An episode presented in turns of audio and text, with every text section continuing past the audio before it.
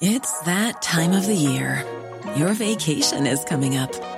You can already hear the beach waves, feel the warm breeze, relax, and think about work. You really, really want it all to work out while you're away. Monday.com gives you and the team that peace of mind.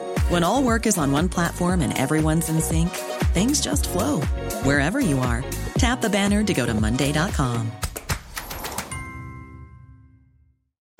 Since 2013, Bombas has donated over 100 million socks, underwear, and t shirts to those facing homelessness.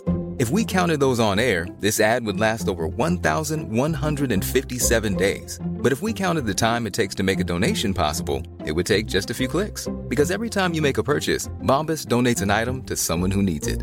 Go to bombas.com slash ACAST and use code ACAST for 20% off your first purchase. That's bombas.com slash ACAST, code ACAST.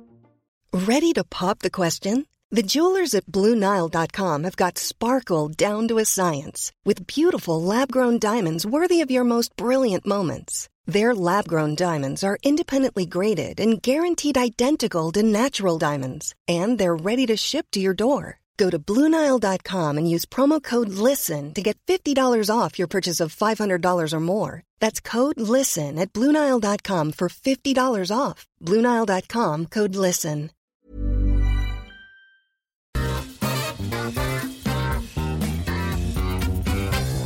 Ok, der er vi i gang. I ei tid med kaos, skiftende perspektiver og stadig nye inntrykk, så trenger vi noe som rydder opp, setter ting på plass og i perspektiv. Og den oppgaven er det vi har tatt på oss nå. Velkommen til Omadressert live fra Byscenen i Trondheim.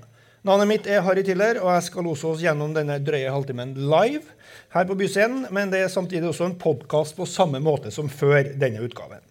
Vi har med oss i dag spesialgjest Eli Arnstad, direktør i Sparebank1 Midt-Norge, styreleder i Næringsforeninga og noe så flott som ordfører i Trondheim bys vel. Velkommen. Hjertelig takk.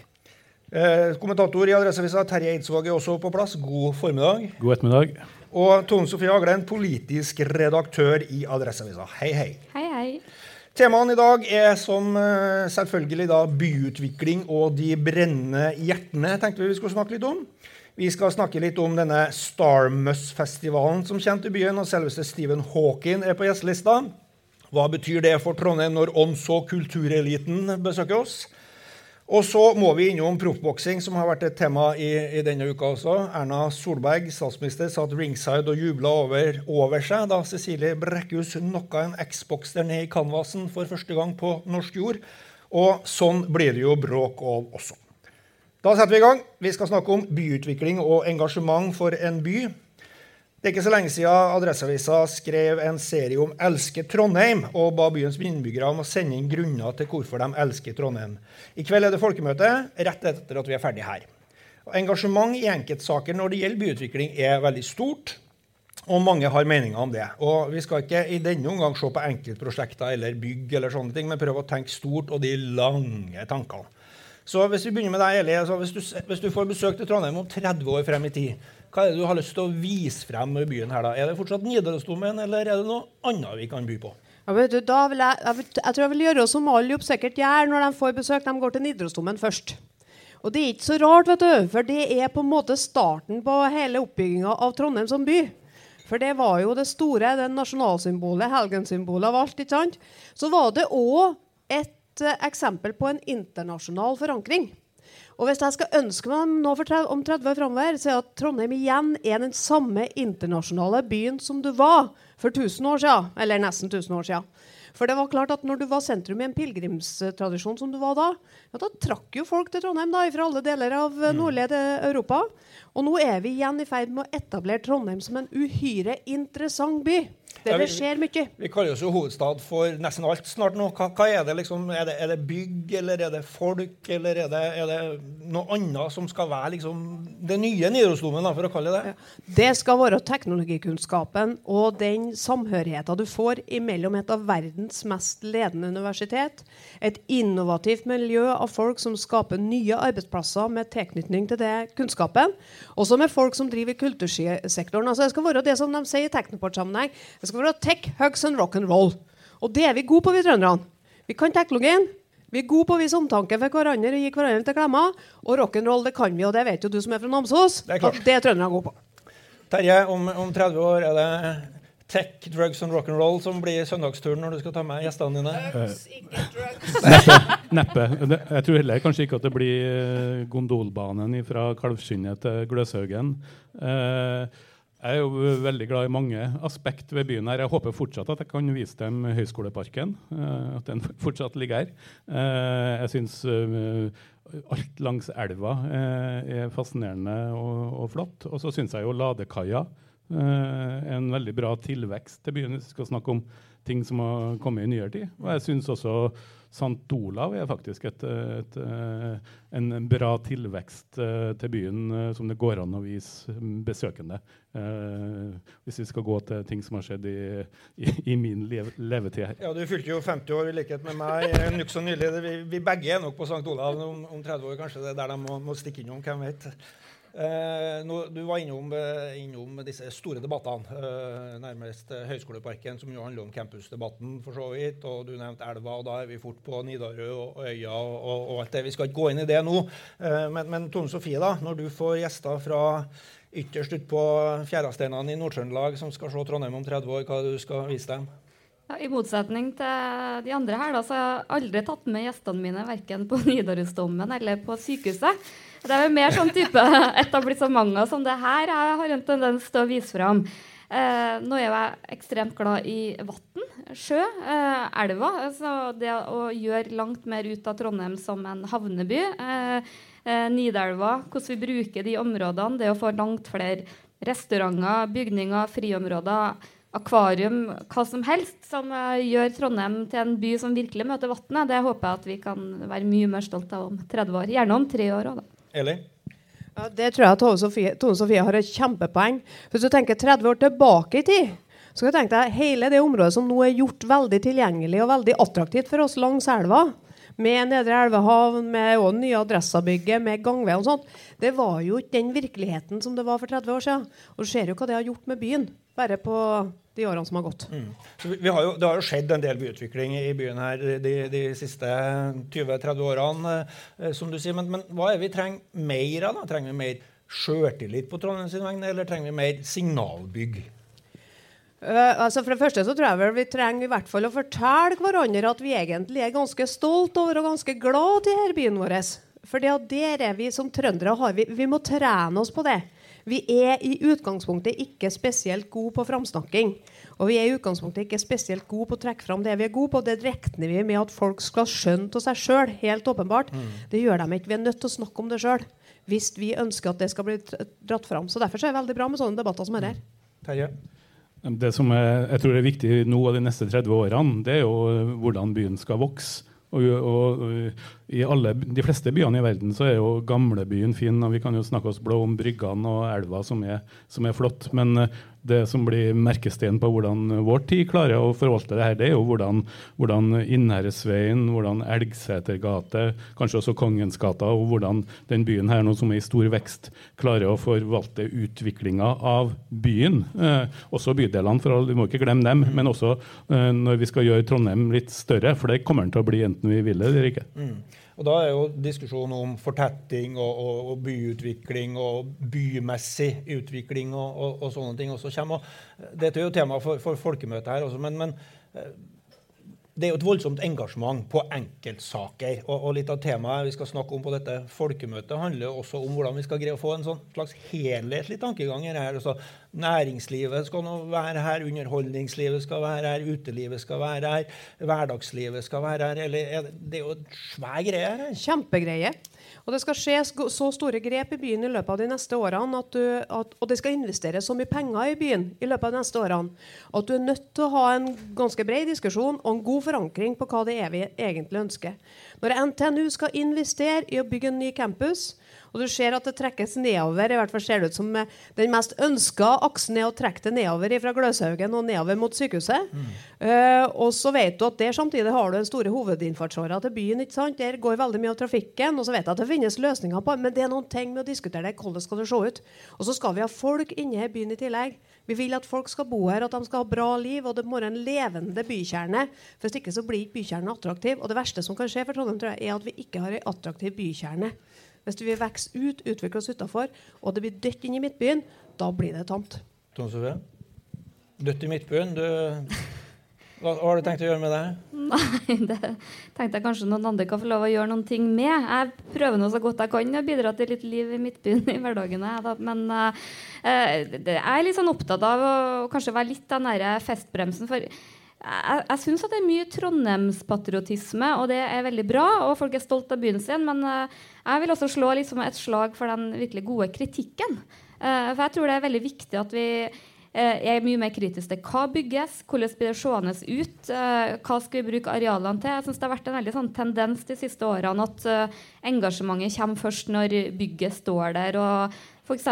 hotellet på Brattøra, som har blitt litt sånn som alle eh, er misfornøyd med å kjefte på. Det har liksom veldig lite for seg hvis man ikke lærer noen ting av det. og det å ha et, et mye mer sånn bevisst forhold til kritikk at det faktisk er en positiv del av byutviklinga.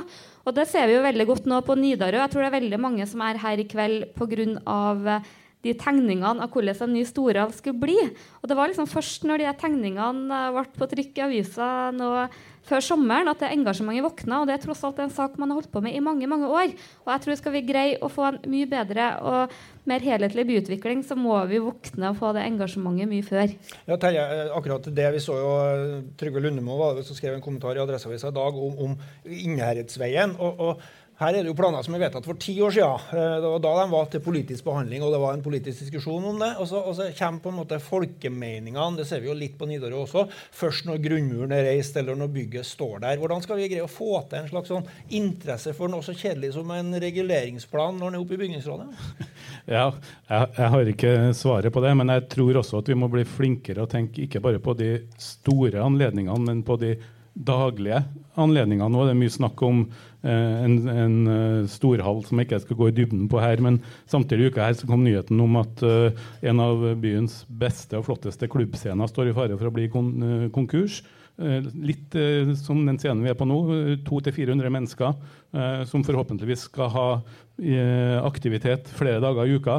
Jeg er litt skremt hvis vi blir for opptatt av de her 40 000, 10 000 folkefestanledningene, men ikke nok opptatt av Eh, jazzkonsertene, rockekonsertene og alt det som skaper liv i byen hver, ene, hver, eneste dag, eller i alle fall hver eneste uke året rundt. Mm. Og at det er, det er også viktig i helheten, også når det gjelder byutvikling. Jeg vil jo påstå at et sted som Blest har vært uh, nødvendig for å skape variasjon i miljøet på solsiden. Det er viktig at man ikke lager for uh, homogene, ensidige miljø, enten det gjelder boliger eller, eller det gjelder uh, andre områder. Og Derfor så er jeg kanskje opptatt av at man, man, må tenke enda mer på å lage en, en, by som er god å være i uka rundt. Mm. Og gjerne få de store folkefestene og de toppanledningene. Men det er viktig å ikke glemme de små arrangørene og de små stedene, som er det som gir en by sjel. Eli, du som representerer næringslivet her, altså, dere er jo veldig glad i fest og, og store arrangement, men, men, glemmer vi litt det Terje snakker om? altså Hverdagene ser nå på, på Bless-scenen nå som, som, har problemer. Eh, er det grunn til at vi skal fylle en, en konsertsal med 10 000 mennesker for å se Beyoncé, når vi ikke greier å fylle Bless med 300 mennesker på, på hverdagene? Ja, vi klarer å fylle 10 000 på å se Beyoncé, for hun kommer en gang. Men det er noen ting som er Terje inne på som er ganske viktig her. Og det er det å klare å fylle hverdagsaktiviteten sånn at du har et miljø punni.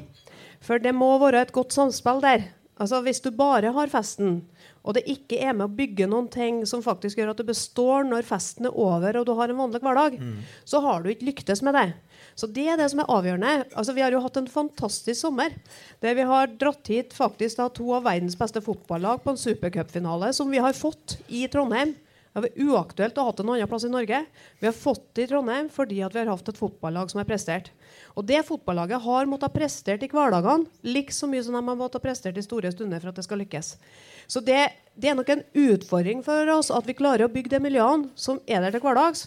Og så henter vi hit festene som egentlig fyller på, og så, som må legge igjen så mye at det blir en videre utvikling av det som er. Mm. Og Der er jo ikke noe fasitsvar på hvordan det skal gjøres, men jeg er helt sikker på at den balansen er nødt til å være der for at byen skal utvikle seg bra framover. Og da er det sånn at vi trenger litt mer helhetlige planer, litt mer trekke i samme retning, eh, se de, de, lange linjene her. Hvis, hvis, du ser noe på, på hvordan en, en, reguleringsplan foregår da, i, i, i, politikken, så, så, er det jo eh, sånn som vi var inne på, at liksom, den er kanskje vedtatt for fem-ti år siden, så kommer bygget opp. Så, hvordan skal, trenger vi nye mekanismer, nye måter å gjøre det på, andre måter å engasjere folk på i forhold til liksom, å delta i en debatt før liksom, klubber er slått i bordet og vedtakene fatta? Ja, det er jeg helt sikker på.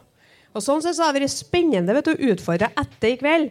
Det spennende å utfordre. Vi har antagelig det beste arkitekturmiljøet i, i eh, Norge gjennom det som foregår på NTNU. Mm.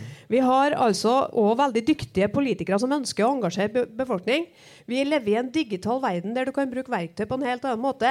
Det må gå an å kjøre en, en reguleringsplan i 3D-format, så du ser hvordan det ser ut, før du får det ut på nettopp en sånn, eh, på avissidene når det skal gjennomføres. Mm. Så i den grad vi sammen kan å diskutere hvordan vi skal lage planprosesser mer spennende og mer vital, vital, så hjelper vi ikke bare Trondheim, vi hjelper kanskje samfunnet rundt oss òg. Tone Sofie, du har jo også en mørk fortid som uh, politiker her og uh, står bak noen av disse reguleringsplanene. Bare de positive. Ja, This is Paige, the co-host of Giggly Squad, and I want to tell you about a company that I've been loving, Olive and June. Olive and June gives you everything that you need for a salon quality manicure in one box. And if you break it down, it really comes out to $2 a manicure, which is absolutely insane. It's also so easy to get salon worthy nails at home with Olive and June. The difference between how your nails used to look when you did them yourself and now with the Manny system is a complete game changer. The best thing about Olive and June too is it's a quick dry, dries in about one minute, lasts for five days, and full coverage in up to one to two coats. Visit oliveandjune.com slash perfect Manny 20 for 20% off your first system. That's oliveandjune.com slash perfect Manny 20 for 20% off your first system system.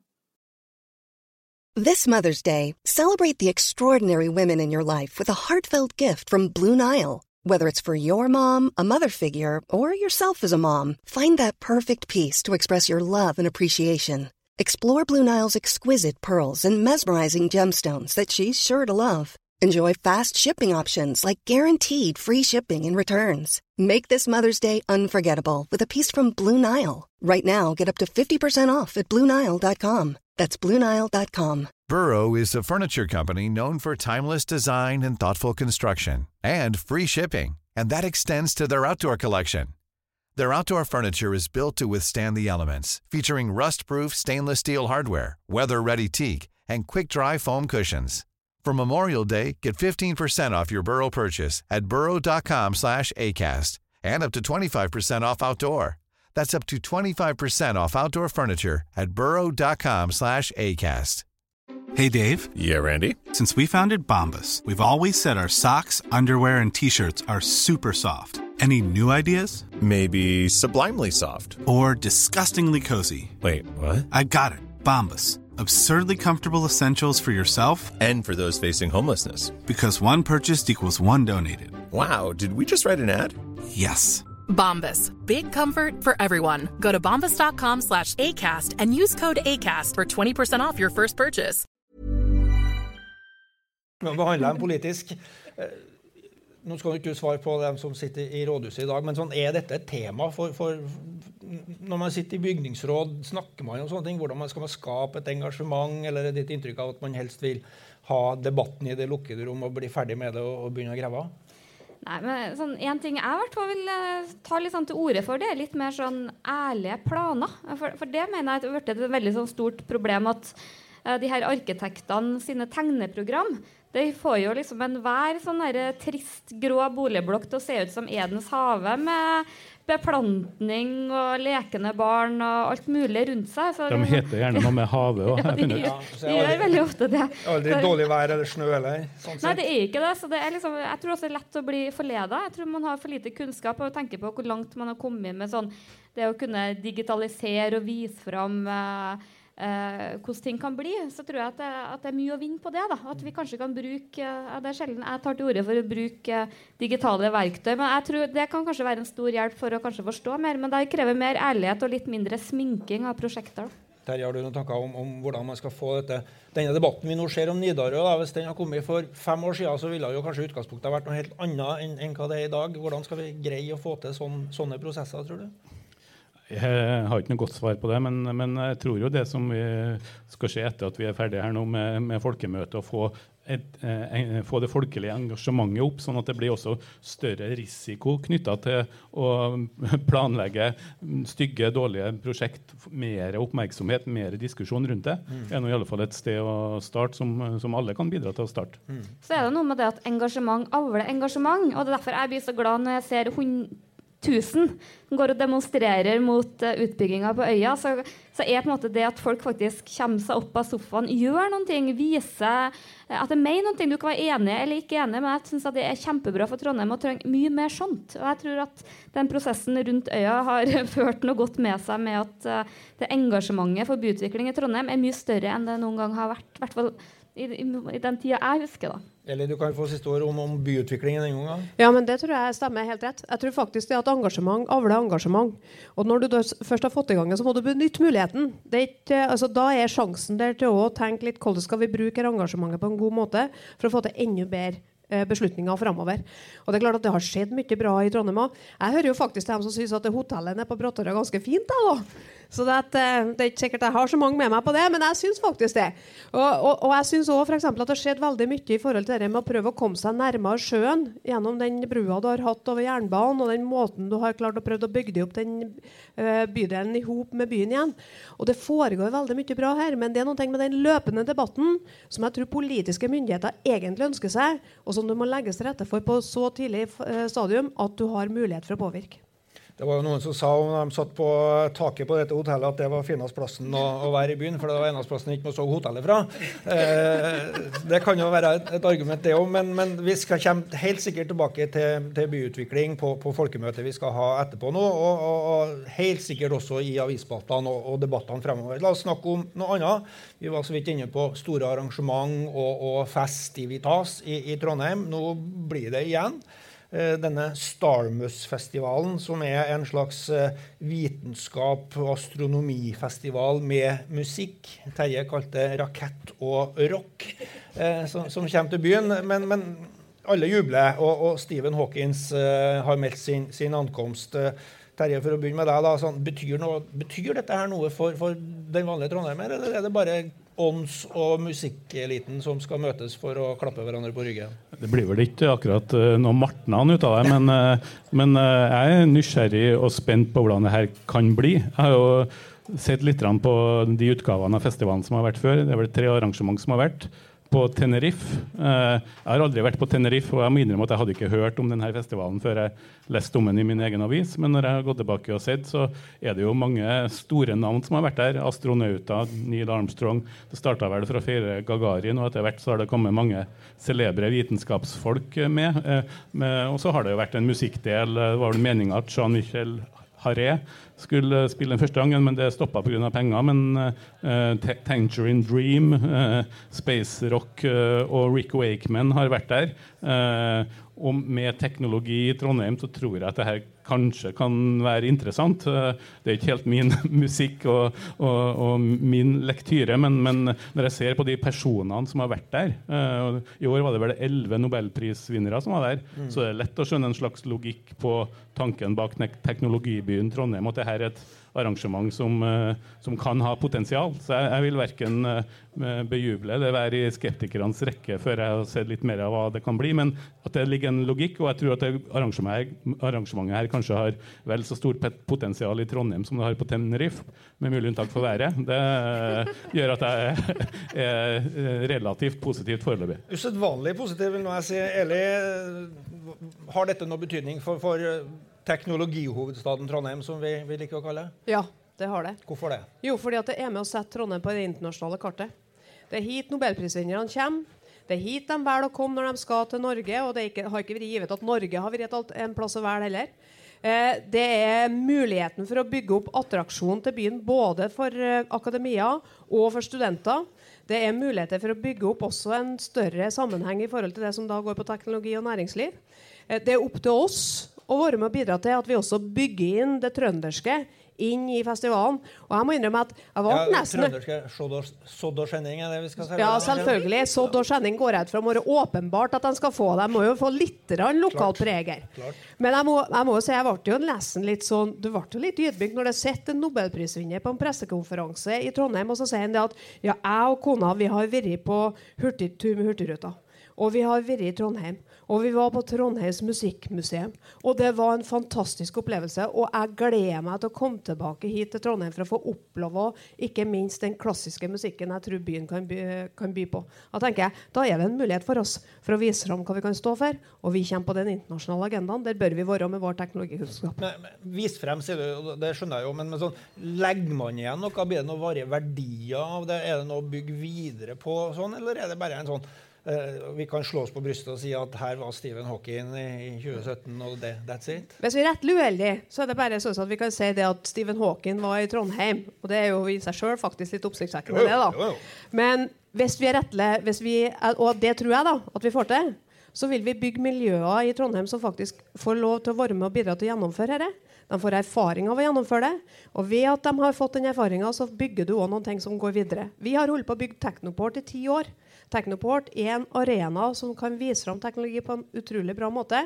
Og da vil dette her, fordi at Teknoport også er med her, kunne være en veldig boost for den organisasjonen. Det tror jeg er bra for Trondheim. Nå har vi putta kroner krone på hele Arnstad om, om eh, teknologi og sånne ting. Men, men Tone Sofie, du sitter ikke og rister på stolen og er vanvittig begeistra over at eh, Starmus kommer til Trondheim. Du. Er det riktig, det? Jo da.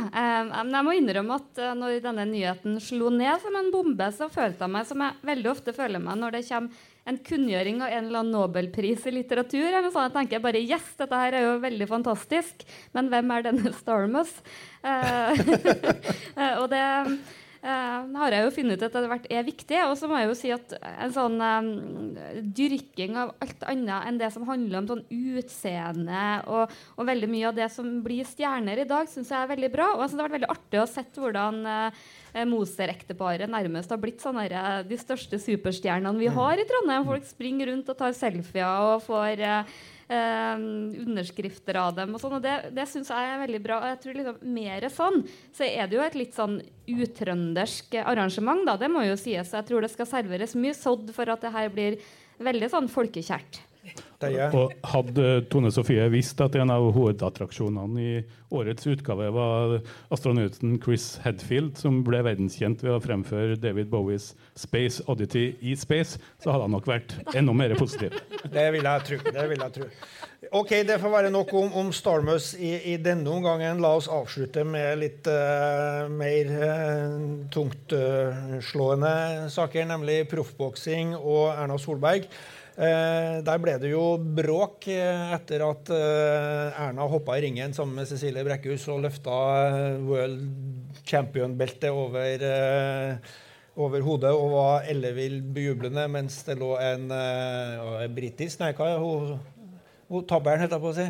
Eh, Hun var fransk. Hun var fransk, ja. Lå i canvasen og blodet spruta. Eh, eh, sportskommentator Kjetil Kroksæter i Adresseavisa er jo en av dem som har fyra seg opp og ment at dette var, har lite med, med sport å, å gjøre. Eh, en ting er nå debatten om, om proffboksing, noe annet ting er jo kanskje politikerne sin hyllest av dette. Tone Sofie, ble du provosert over Erna og andre regjeringsmedlemmer som jubla mens blodet fløt?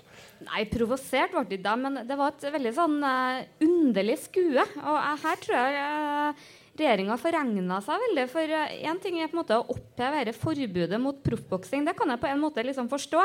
Men jeg syns det er en veldig sånn, stor forskjell på det å være eh, for at noe skal være lovlig.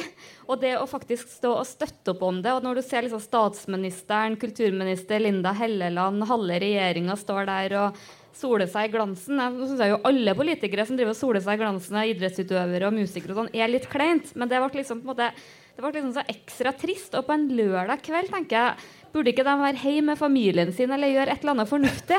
Så det ble liksom Den symboleffekten i hvordan de sto der, syns jeg var veldig sånn Jeg ble litt sånn skuffet på vegne av regjeringa, det må jeg bare si. Eli, var du en av dem som uh, satt foran TV-en og jubla når uh, Brekkhus knocka motstanderen sin? Ikke. Jeg var ute og hadde det trivelig da, med en hel gjeng artige bankfolk. Ja. Uh, og så er jeg vel det jeg, som jeg egentlig sier, at jeg er ikke så veldig attrahert av at av å se på at folk slår løs på hverandre. Ja, Du er jo fra Nord-Trøndelag, du er vant til såpass? Ja, vant til såpass, men du, der vet du og Harry, som er vant til Nord-Trøndelag, at vi trekker jo opp eller ned. Vi, var, vi, vi valgte jo våre omgivelser. Og vi var ikke så veldig fascinert av å være, sammen med dem som sloss mest. Og det tror jeg er litt sånn eh, ja, For min del så er det ikke så attraktivt, akkurat det som går på proffboksing. Og jeg tror kanskje at Tone Sofie har et poeng i det at det finnes en del som syns at det er veldig bra at det slippes løs, at det kommer inn i uh, at det kan tillates i Norge. Men det er ikke dermed givet at en syns at det er helt OK å stå der og skal være med og litt høste ære av det. Fordi at det ser ikke så vakkert ut når det foregår likevel. Altså. Så Erna burde ha holdt seg unna og hoppe inn i ringen? Ja, jeg ville ha gjort det hvis jeg hadde vært hun, men hun får gjøre sine valg. Terje, hva tenker du om eh, hvis vi tar den politiske eh, biten av det først og fremst? Eh, jo, jeg syns det var beklemmende å se på statsministeren i ringen, og det er uavhengig av hvem hun er og hvilket parti. Eh, og I motsetning til kvinnene ved mine sider her, så så jeg jo faktisk kampen. Eh, jeg ramla innom eh, TV-en tilfeldigvis og trodde bare jeg hadde sett slutten av kampen. Det viste, viste seg jo at jeg nesten hadde sett hele kampen. Mm. og min tese er vel at sjelden har så mange nordmenn vært skeptisk til proffboksing, men for kvinnelig proffboksing. Eh, Det syns jeg er et, eh, et, litt sånn ubehagelig eh, tankekors, hvis det er, er riktig. Og så eh, er jo heller ikke jeg har vært noen sånn varm forsvarer av forbudet mot proffboksing, men, men, alt som er innafor Og jeg mener også at det er et klart skille mellom amatørboksing og proffboksing. Det er ikke boksinga i seg selv som er, som er problemet her. Eh, det er no, mye av det som foregår innafor proffboksinga, en del av regelverket og en del av eh, pengene og rivaliseringa og det som foregår innafor den biten, som jeg ikke syns man skal omfavne på den måten, uh, måten det ble gjort. Uh. Da, da, tenker jeg ikke først og fremst på at det er, det er farlig, da, for det er mye idrett og, og sport som er farlig jo, å, å, utøve. Det er mye. Proffboksing er nok i særklasse ettersom forskninga har vist knytta til hodeskader, og også at de legger begrensninger på hva slags beskyttelse man kan bruke, i motsetning til uh, amatørboksing. men for meg så var det kanskje det mest smakløst. Det var liksom den politiske omfavninga av det der og da. Mm. Eh, at man oppheva forbudet. Det er mange som, som, er veldig opptatt av at eh, det er bare Nord-Korea og Norge som har hatt eh, forbud mot proffboksing. Men det er jo ikke sånn at alle andre land i verden har en stor industri med kamper hvor politikere og hele idrettsbevegelsen står bak og heier på hver helg. Det er jo ikke sånn, sånn at det forbudet er en litt sånn avsporing, og det er det minste problemet at man har oppheva det. Man bør jo ikke forby alt man ikke liker, men det er mye ting som hefter ved proffboksing som gjør at jeg syns det er problematisk. Og også den måten det ble feira på, uten forkleinelse for en sikkert flott idrettsutøver som, uh, som vant. Mm. Det tror jeg får være det vi var gjennom i denne utgaven av Omadressert. Eh, takk til Eli Arnstad eh, og vårt fartspanel, Tone Sofie Aglen og Terje Eidsvåg. Så er denne podkasten sikkert tilbake med en ny utgave også, før du aner det. Takk for nå.